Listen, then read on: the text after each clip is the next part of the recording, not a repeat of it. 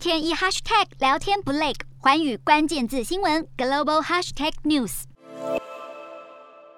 社群平台抖音国际版 TikTok 相当受到青少年欢迎，却也衍生出上瘾的现象。现在，美国加州打算出手立法，让家长对孩童社群媒体成瘾控告 TikTok 以及 Instagram 等社群媒体。这项法案定义的成瘾是指十八岁以下孩童在身体、心理、情绪发展或者物质上受到伤害，想要停止或减少在社群媒体上花费的时间，但却无法控制。这项法案只适用于去年总收益至少一亿美元的社群媒体公司，显然是针对脸书等主宰市场的大企业。科技公司则是警告，如果法案过关，社群平台很可能会终止在加州为十八岁以下的孩童提供服务，并且实施严格的年龄验证程序，以确保青少年没有使用他们的服务。更说，没有一家社群媒体承受得起这样的法律风险。不过，加州众议会已经通过法案，接着将送交参议会审议。如果闯关成功，将会在明年元元旦生效。